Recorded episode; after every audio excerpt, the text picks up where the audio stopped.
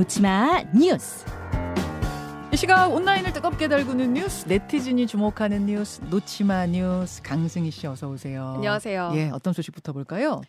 미성년자라고 협박글 남기고 먹튀한 10대들.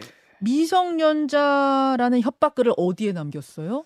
이 계산서 쪽지에 남겼는데요. 어. 인천의 한 식당에서입니다. 남자 2명, 여자 4명이 소주, 맥주 이렇게 술을 포함해서 16만 원어치를 먹고 먹었습니다. 네. 그런데 계산서 뒤에 글을 남겨놓고 달아놨어요. 돈을 안 내고 일명 먹튀를 한 거거든요. 음. 그런데 10대 고등학생들, 그러니까 미성년자였습니다. 쪽지에는 저희 미성년자예요. 죄송해요. 실물 신분증 확인 안 하셨어요. 아. 신고하면 영업 정지인데 그냥 갈게요. 너무 죄송해요. 성인 돼서 떳떳하게 올게요. 그리고 뭐 죄송합니다. 감사합니다. 뭐 이런 글귀들이 적혀 있습니다. 지금 강승희 씨가 준비를 해오셨네요. 그 사진을. 네. 진짜 영수증 뒷면에다가 저희 미성년자예요.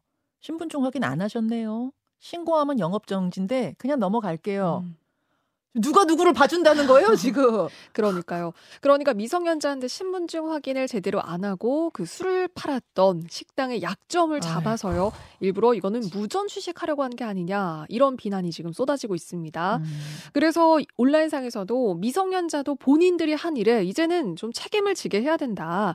업주만 영업 정지를 당하게 하는 현행법이 범죄를 양산한다. 이 법도 개정해라. 뭐 이런 목소리도 나오고 있습니다. 아, 참 괘씸하네요. 저거는 뭐라고 해야 되냐? 괘씸하다. 네. 이런 생각이 드는데 왜 저러는 겁니까? 예. 이거 사장님이 직접 올린 올리신 거예요? 네, 커뮤니티에다가. 그렇습니다. 사장님들 뭐 좀 번거로우시더라도 신분증 검사 더 신경 쓰실 네, 수밖에 없을 것 수밖에 같습니다. 없어요. 다음으로 가죠. 답답해서 직접 범인 잡은 카메라 대여점 주인들 경찰처럼 사장님들이 직접 범인을 검거했다는 얘기인가요? 잡았습니다. 무슨 일이 벌어진 겁니까? 어, 서울 서초의 한 카메라 대여점에서요. 그러니까 고가의 뭐 카메라나 망원 렌즈 같은 걸 대여해 주는 곳이거든요. 예, 예. 그러니 가게에서 한 남성이 어떤 카메라를 좀 살펴보는 듯 싶다가 빌려서 가게를 나섰어요. 음. 그런데 이 남성이 단순히 카메라를 빌려가려고 했던 게 아니었습니다. 그럼요. 빌린 카메라를 중고로 팔아 넘기려고 했던 일당 중에 한 명이었거든요. 어. 이 남성의 대여점을 나서자마자 한 어떤 남성들이 한 대여섯 명이 우르르 나타나더니 이 남성을 둘러쌉니다. 예, 예. 나타난 여러 남성들은 이 카메라 도난 피해를 봤던 다른 카메라 대여점의 사장님들이었어요. 어. 이 피해가 이미 열 곳이 넘는 곳에서 발생을 한 상태였거든요. 그래서 예. 서로 공모를 한 겁니다. 음. 어, 경찰에 일단 고소를 하기는 했지만 이게 좀 지지분이했던 모양이에요. 그래서 음. 우리가 직접 잡자 그러면서 나선 거고요. 일당의 정보를 공유를 하고 있었습니다. 뭐 음. 인상착의나 이런 것들을 공유를 하고 있다가 네. 용의자 한 명에게 그러니까 그 대여 문의가 들어왔던 거죠. 그래서 공동으로 검거 작전을 벌인 겁니다. 그러니까 아하. 우리 가게 나타났다 이러면서 여러 명이 이제 모인 거죠. 음. 카메라 모집 수거했던 일당이 모두 여섯 명이었고요. 건당 수십만 원 주겠다. 그러면서 모집책이 SNS를 통해서 수거책을 모집을 했고요. 그래서 빌린 카메라를 중고로 팔아 넘기거나 전당포에 맡기고 음. 돈을 빌려서 결국 1억 원 정도를 챙겼고요. 어. 구속 3명 됐고요. 총 6명이 사기 혐의로 검찰에 송치가 됐습니다. 아유, 사장님들 고생 많으셨습니다. 오죽했으면 이분들이 직접 발벗고 네. 났었을까 싶은데 오늘 첫 번째 소식은 먹튀 얘기. 네. 두 번째는 카메라 절도범 얘기. 세 네. 번째는 뭡니까? 한번 들어보실래요? 예. 모르는 여성 집 화장실에 숨어 있던 남성의 최후. 오늘 내용들이 다 왜 이래요?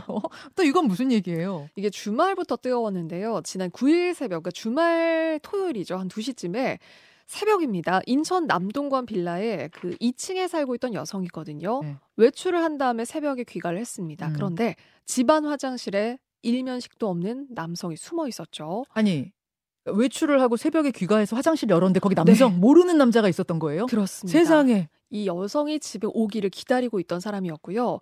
여성의 얼굴을 폭행하고 목을 조르고 손을 묶어서 감금을 했고요. 예. 성폭행을 시도를 했습니다. 어휴. 범행 중에 이 남성이 이런 얘기를 했어요. 의뢰인에게 수천만 원을 받고 살해 사주 내가 받았다. 음. 너를 죽이지 않으면 성폭행하고 영상을 찍으라고 했다. 이런 이야기들을 했는데요. 살인 청법자 같잖아요. 그런데 알고 봤더니 모두 범행을 위해서 했던 이 남성의 거짓말이었습니다. 어. 7시간 반 만에 이제 막 동이 트면서 감시가 좀 허술해진 틈을 타서 여성에 살려달라고 소리를 쳤고요. 음. 이 소리를 듣고 주민이 신고를 했어요. 경찰이 출동을 했습니다. 네.